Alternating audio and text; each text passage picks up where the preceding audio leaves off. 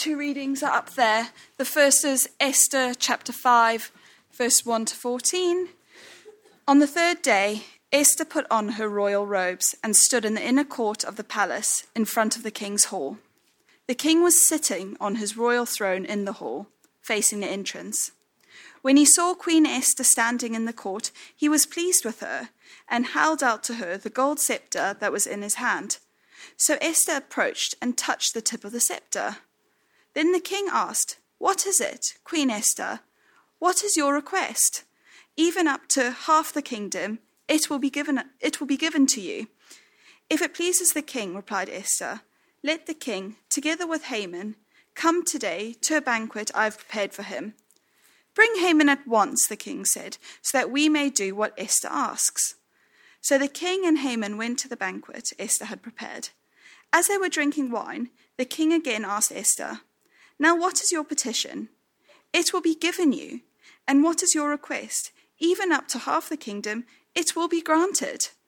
Esther replied, My petition and my request is this If the king regards me with favor, and if it pleases the king to grant my petition and fulfill my request, let the king and Haman come tomorrow to the banquet I will prepare for them. Then I will answer the king's question. Haman went out that day happy and in high spirits. But when he saw Mordecai at the king's gate and observed that he neither rose nor showed fear in his presence, he was filled with rage against Mordecai. Nevertheless, Haman restrained himself and went home. Calling together his best friends and Zeresh, his wife, Haman boasted to them about his vast wealth, his many sons, and all the ways the king had honored him, and how he had elevated him above the other nobles and officials. And that's not all, Haman added. I'm the only person Queen Esther invited to accompany the king to the banquet she gave, and she has invited me along with the king tomorrow. But all this gives me no satisfaction as long as I see that Jew, Mordecai, sitting at the king's gate. His wife Zeresh and all his friends said to him, Have a pole set up, reaching to a height of fifty cubits, and ask the king in the morning to have Mordecai impaled on it. Then go with the king to the banquet and enjoy yourself. This suggestion delighted Haman, and he had the pole set up.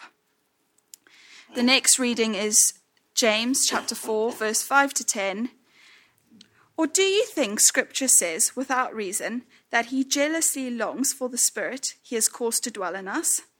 But he gives us more grace. That is why Scripture says, God opposes the proud, but shows favor to the humble. Submit yourselves then to God. Resist the devil, and he will flee from you. Come near to God, and he will come near to you. Wash your hands, you sinners, and purify your hearts, you double minded. Grieve, mourn, and wail. Change your laughter to mourning, and your joy to gloom. Humble yourselves before the Lord, and he will lift you up. This is the word of the Lord. Thanks so much, Tash. Uh, welcome once again. If you've slipped in since we began, it's really great to have you here. Great to be together as we turn to this next part of this intriguing story of Esther. Um, let me pray quickly. Father, thank you for your word, the Bible. Please would you speak to us now, and please give us ears to hear. In Jesus' name, Amen. So, RMS Titanic.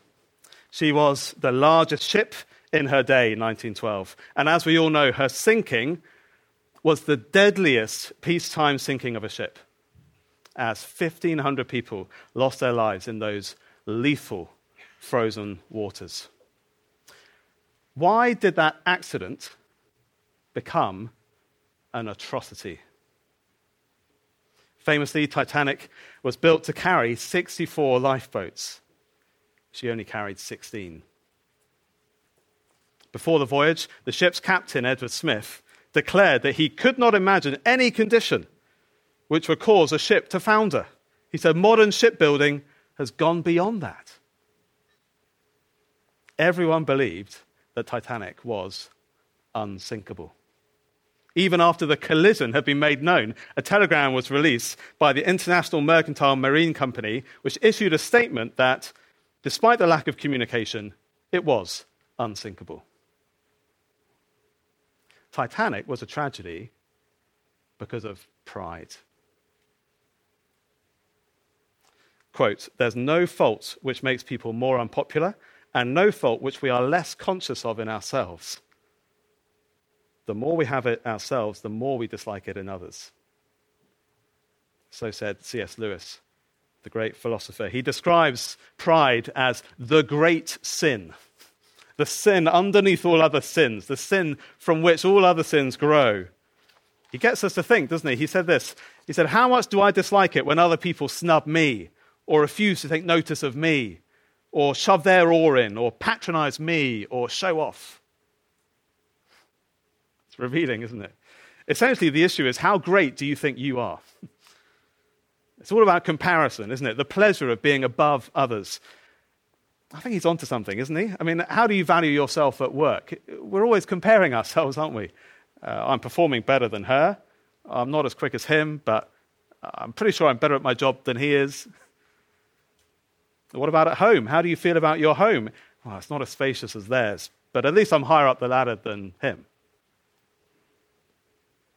We spend our lives figuring out who we're superior to or who we're inferior to. At the end of the day, it's the same thing, isn't it? It's self obsession.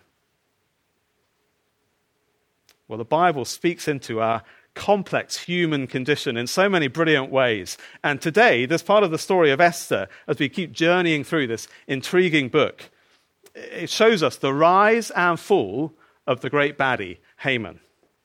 In a sense, we're meant to boo and hiss. He's such a comic figure. But we're also meant to stop and think. We're meant to think, is there in any way a little bit of Haman in me? A quick recap if you haven't been here for the first chunk of Esther, uh, we're in Persia. It's about 480 BC. Uh, God's Old Testament people, the Jews, are in exile. Uh, God seems far away. He seems silent. He seems absent. But even though, famously, his name isn't even mentioned in this book of Esther, his fingerprints are all over it. He's directing things behind the scenes. He's brought Esther to the throne as queen. Her cousin Mordecai is a civil servant, but their whole people are living under the threat of death. Haman, with his devilish hatred of God and his people, he's used his prime ministerial position to manipulate the king into signing off a genocide for all the people of Mordecai and Esther. The only hope for God's people, the Jews, would be if Esther somehow rises to the challenge and seeks to defend and save her people. She knows that she will have to risk her life to even go into the throne room of the king, this capricious and unpredictable King Xerxes. But she decides to do so. We saw that last time at the end of chapter 4. She decides to go to see if she can save her people. And this is where we pick up in chapter 5. So, Act 1, you follow along on the back of the service sheet if you want. We're going to work through these three acts and see what the implications are for us. Act 1, Esther's shrewdness and skill. Uh, she dresses up, verse 1, hoping for the best. She's identifying with her condemned people, but also claiming her royal position. And the tension is palpable, isn't it? Can you feel it? As she, she stands there in the throne room, there's King Xerxes enthroned opposite her, waiting to make eye contact. What's he going to do? He's surrounded by the guards with their axes, ready to smite anyone who comes in uninvited. What's going to happen? Well, verse 2 she meets with his favor. He holds out the golden scepter to say, You can come. Phew, that could have been, that could have been it. That could have been the end of it. But thankfully, on this third day, verse 1, in the king's throne room, life overcame death. Well, Xerxes asks, verse 3, what she wants, with a promise of a generous response. Half my kingdom. It's, it's just a throwaway line. It's not a literal promise. It's a way of saying, go on, Ask whatever you want. Now, this is the moment, isn't it? This is her moment. Save your people, Esther. Go on. Tell him. Tell him what Haman's done. Direct question met with a strangely indirect answer. Verse 4. She says, Come to dinner with Haman. Interesting. Well, the king's up for it. Um, Esther now has, what does she have? The two most powerful people in the world coming for dinner under her control. She's masterfully taking control of this perilous situation. So they have their feast, they move on to the wine course, uh, they're chatting, and Xerxes asks Esther again, verse 6, Come on, darling, what is it? Well, tension hasn't lessened, has it? I mean, if, if you remember chapter 1, there, the king was drinking wine after a feast, and in a moment of rage, he deposed his queen Vashti. What's he going to do this time? Who knows? Well, she's super courteous, verse 7, and she sticks to her careful plan. She gets these two guys to come to another feast. Now, what's she doing? Is she really pushing her luck here? Well, notice her last line. She says, Then I will answer the king's question. End of verse 8. She's very skillfully and subtly taking control of this whole situation. It's almost as if the king is now under her control. She's ensuring that when the time comes to spill the beans, to say what she really needs, it'll be impossible for him to resist. Now, just note it, if you've been with us through the story, notice how Esther has changed. I mean, do you remember the first few chapters? She was this quiet, passive, timid girl, just swept along by the currents of terrifying power and oppression. Well, since chapter 4, since her identity crisis moment, she's committed herself to God and his people. God is now transforming her to be used by him in an extraordinary way. And so, just before we carry on, consider the parallel here. There's Esther standing in the king's presence. We were just singing about approaching the king's presence, weren't we? Before the throne of God above, I have a strong and perfect plea. We don't stand before a, a whimsical despot like Esther did. No, we stand before a gracious and good king, Almighty God. And by ourselves, we have no right to stand there before him. We ought to die for the, the rebellion, the pride, the corruption in our hearts. But God extends mercy to us. On the third day, as we will remember shortly at Easter, life overcomes death. And the more secure our identity is as beloved friends of the King, the more he can transform us, just like he did Esther, to be used in extraordinary ways. There's Act 1. Let's move on to Act 2. Haman's pride and fall. Haman is in high spirits, isn't he? Verse 9. He's had a great time at the feast. He's loving it. He's blissfully unaware of what Esther is up to, blissfully unaware of what God is up to. But on his way home, he passes Mordecai, his enemy. Mordecai is finishing up his day's work, and as always, Mordecai won't bow to Haman. Haman's out to kill him and his whole people. So once again, Haman's fragile ego is pierced one more time. He's a big deal. How can this be? At verse 10, he, he holds in his rage. Well done, him. Uh, he gets home and he blurts it all out. Verse 11 to 13. Ah, this Jew Mordecai, I hate him. Who does he think he is? Look at me. I've got many sons, many medals. I get invited to the most exclusive banquets with the king and queen. But all this is nothing as long as Mordecai is around. Any veneer of decorum is stripped away, and you see the real heart underneath the ugliness of his self obsession. I mean, he's even boasting to his wife about how many sons he has. uh, I was there. the self obsession is extraordinary. Well, they advise him, verse 14, get rid of him, see him off. You know you can, you've got the power. And this is where pride ends up, isn't it? When it's full grown, it values honor for self more highly than the very lives of others. And so he builds this enormous wooden pole. It was for gruesome, public, humiliating execution. There you are. This is what they did. Those poles there on the right. It's, it's horrific. And this one he builds 50 cubits, that's 23 meters. It's, it's enormous. It would have towered above the whole city so that everyone could see. Little does he know, he's measuring the height of his pride and preparing for his downfall. Meanwhile, in the king's bedroom, chapter 6, verse 1, servant, I can't sleep. Get that book of how brilliant I am and how impressive my kingdom is and read it to me. You see chapter 6, verse 1, he can't sleep, he gets the book out. Someone starts reading verse 2, he flicks through, which story should we have? Oh, here's a good one. Goes back to five years earlier, bit of drama, that assassination attempt, not uncommon. Don't worry, King, remember you sorted it out, it's all okay, all kept under control and dealt with professionally. But it, it triggers a memory for King Xerxes. Oh, yeah, Big Bigthana, Teresh, I remember them. But did we ever honor Mordecai? The guy who dobbed them in. Just check the records. Okay, yeah, let me have a look. I mean, they always rewarded loyalty like this. That was crucial to keep the security of the whole palace intact. The servant checks the record. How odd. There's an outstanding balance. Mordecai was never rewarded. Well, the king's sleeplessness now suddenly leads to a surge of productivity in the middle of the night. This must be sorted out. Come on. Who's out in the court? Anyone out there? S- send me someone in. Send me an advisor. This king, as always, is pathetically unable uh, to decide anything on his own. So he asks if anyone's knocking around in the early hours. Any super keen employee pulling an all nighter? Or verse 5, who happens to be there? But Haman. Haman's just come in. Now, why is he coming? Remember, to get the king to sign off his plan to have Mordecai executed. Haman, excellent, bring him in. He'll have a good idea. Now, just put yourselves in these two guys' heads, yeah?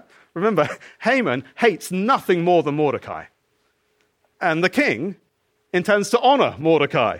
Neither of them know what the other is thinking. Isn't this just delicious? Look at verse 6 with me. Chapter 6, verse 6. When Haman entered, the king asked him, what should be done for the man the king delights to honor?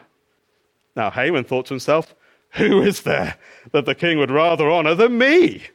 So he answered the king, Well, for the man the king delights to honor, let them bring a royal robe the king has worn, and a horse the king has ridden, one with a royal crest placed on its head. Then let the robe and horse be entrusted to one of the king's most noble princes. Let them robe the man the king delights to honor, and lead him on the horse through the city streets, proclaiming before him, This is what is done for the man the king delights to honor. Ouch. Excellent idea, thinks the king. Let's do it. Go and get all the stuff and do it for Mordecai. In fact, Haman, you would be a pretty good servant to lead the horse. Verse 11, just imagine. So Haman got the robe and the horse. He robed Mordecai and led him on horseback through the city streets, proclaiming before him, This is what is done for the man the king delights to honor. Can you imagine the scene? The, the crowds are cheering. They love a bit of royal pomp and ceremony. Just look at Haman's face. He can't even glance up at Mordecai, can he? It is perfect humiliation. It's hilarious, but it's also tragic, isn't it? Proud Haman has begun to fall. Now, after this abject humiliation, he gets home and no doubt needs a pretty stiff drink. Verse 12, but he gets little comfort. His wife and friends seem to have somehow detected that God is at work for his people. See, end of verse 13. His advisors and his wife Zeresh said to him, Since Mordecai, before whom your downfall has started, is of Jewish origin, you cannot stand against him. You will surely come to ruin. And as she utters the words in verse 14, the guards arrive. Haman, you're wanted. At 3. Haman's and Mordecai's swap. It's Esther's second banquet now. Verse 2 the question comes again from the king. Esther's now in an extremely precarious position. She's like a, a bomb detonator. One wrong move, and everything blows up. But consider what she needs to do. Okay, she needs to accuse Haman without offending the king, who's actually the one who signed the death warrant. She needs to somehow turn the king against his close friend and advisor without getting him angry at her. Talk about nerves of steel. So, the third time, the king asks, What's your petition? What's your request? And in her answer, verse 3, she very cleverly distinguishes petition and request and then unites them again. Do you see verse 3, chapter 7? Then Queen Esther answered, If I found favor with you, your majesty, and if it pleases you, grant me my life, that is my petition, and spare my people, this is my request. She unites her fate with her people's. She's no longer hiding. She's one with them now. Verse 4 I and my people have been sold. Do you see what she's doing? This is the first time she's revealed that she is one of these persecuted Jewish exiles as well. She binds her fate to theirs. Don't just save me, save us all. Now, she's choosing her words very carefully because, I mean, she could have just blurted it out, couldn't she? You signed the thing, you idiot! How could you? You didn't even know which people you were exterminating. How could you do this? You didn't know what you were doing, you fool. But no. If she'd gone in like that, all guns blazing, no guarantee of success. She wouldn't have lasted a moment. Instead, she carefully says, We have been sold. And you're the one who accepted the bribe. She carefully doesn't blame him, and she doesn't name Haman yet. She's been buttering up the king with her flattery and, and now working him up to feel pity for her and concern for her people. It works. Xerxes' fury erupts in verse 5. Who is he? Where is he? He bolts up in wine fueled rage. And now the pace of the story accelerates unstoppably as the whole thing unravels. Verse 6 An adversary, an enemy, this vile Haman. There she is standing up, declaring it. Uh, the, and Haman was terrified before the king and queen. Verse 7 The king got up in a rage, left his wine, and went out into the palace garden. But Haman, realizing that the king had already decided for his fate, stayed behind to beg Queen Esther for his life. Haman is stunned. Xerxes is perplexed. He storms out to the garden in furious confusion. What to do? He falls down, Haman, and begs for his life. This amazing painting shows that the moment of drama. There he is, falling down before Esther. He's panicking. He's falling down and begging. Now, Persian protocol forbade anyone from being closer than seven steps from a member of the king's harem. But he's not thinking straight. He's panicking. Verse 8 As Xerxes steps back inside, he sees Haman desperately pleading with the queen, falling onto her couch.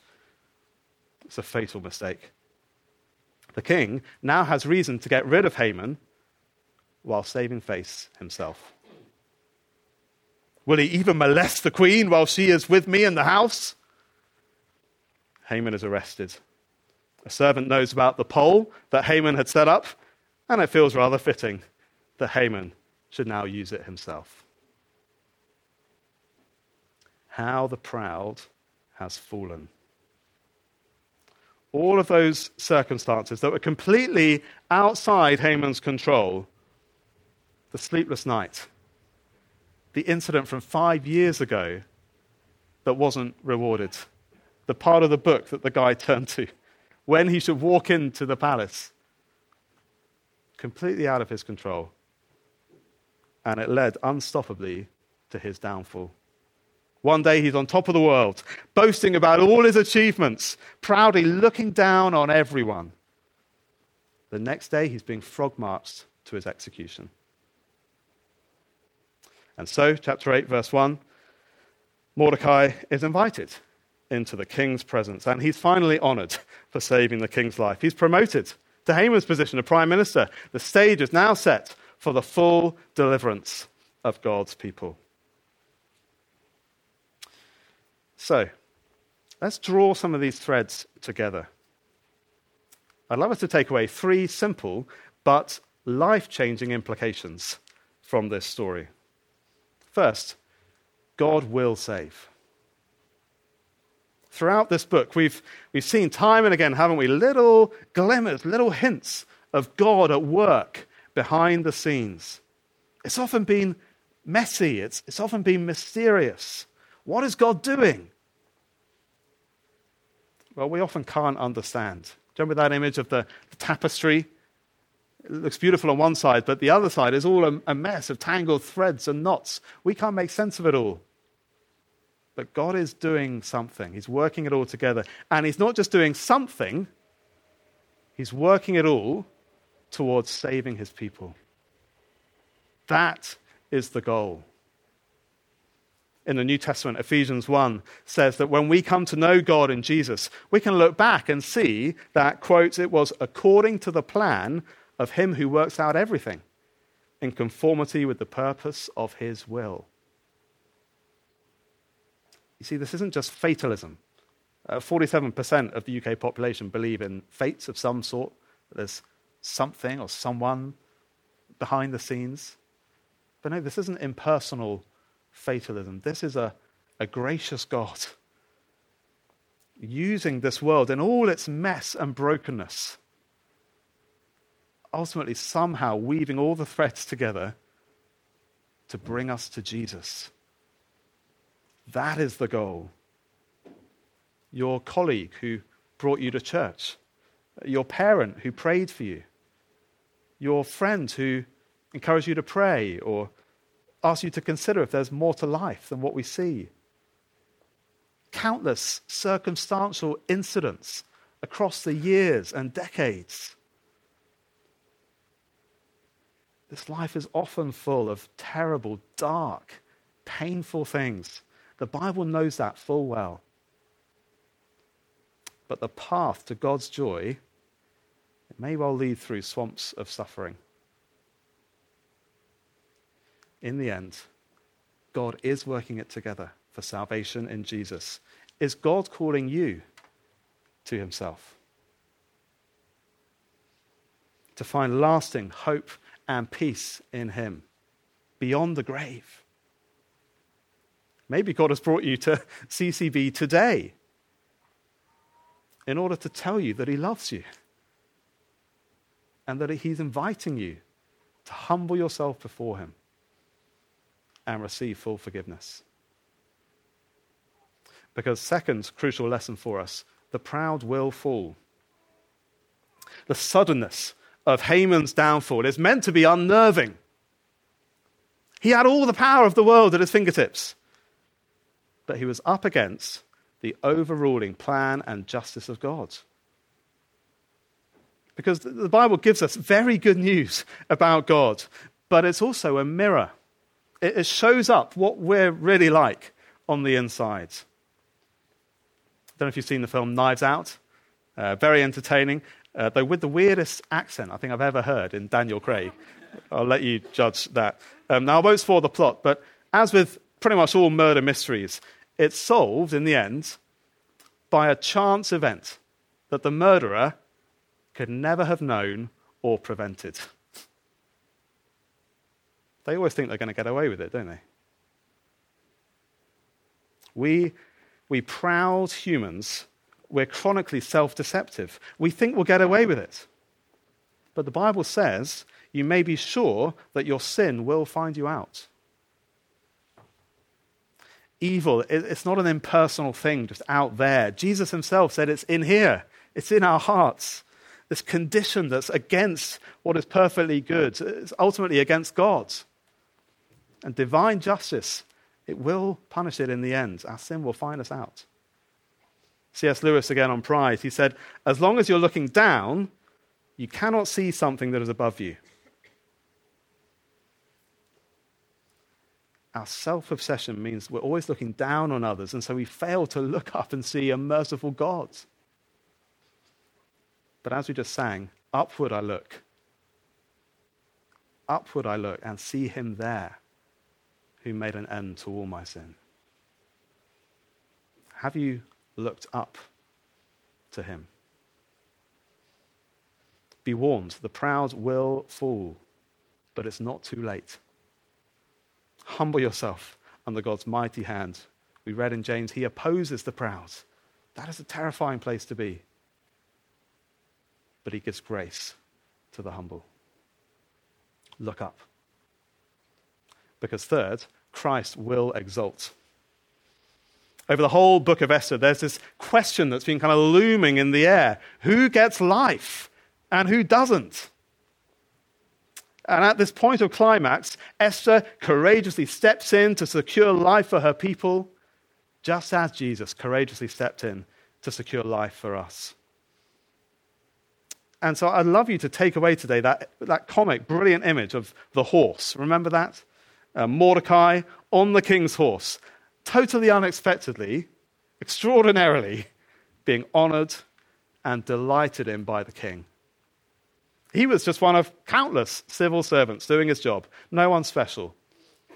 In fact, his days were numbered, weren't they? He was one of the despised Jews preparing to be annihilated. But through God's wonderful subversion of the proud and exalting his people, Mordecai ended up paraded through the city. This is what is done for the man the king delights to honor. You see, the real surprise of this part of the story is this pride and self exaltation is shown up in all its ugliness. But at the same time, it's implied that God will exalt his people in the end. How can that be? Only because, just as people swapped places in this story, Jesus humbled himself to swap places with us and lift us up.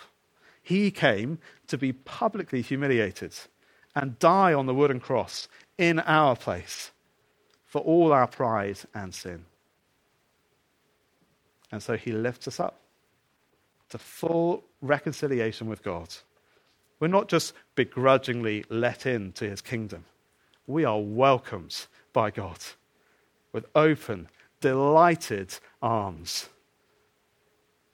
It's as if Jesus even clothes us in his royal robes. He delights in us.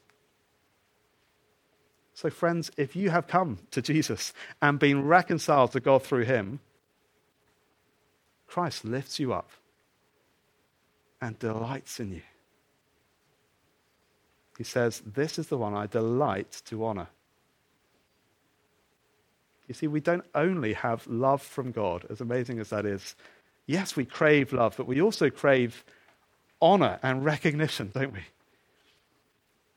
And through faith in Jesus, we have love and delight and honor from the God of all glory. And that, that is what can truly free us from the slavery of self obsession. He had to die for me. That humbles me. But he was glad to die for me. That exalts me. Let's pray together.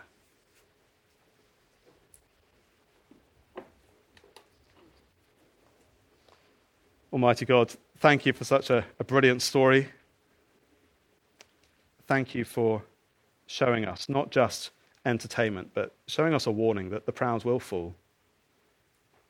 But thank you as well so much for assuring us through your Bible from beginning to end that you really do work in all things to bring us to Jesus and to bring about salvation. Please would you help each one of us to look up to him and receive your grace. In Jesus' name, amen.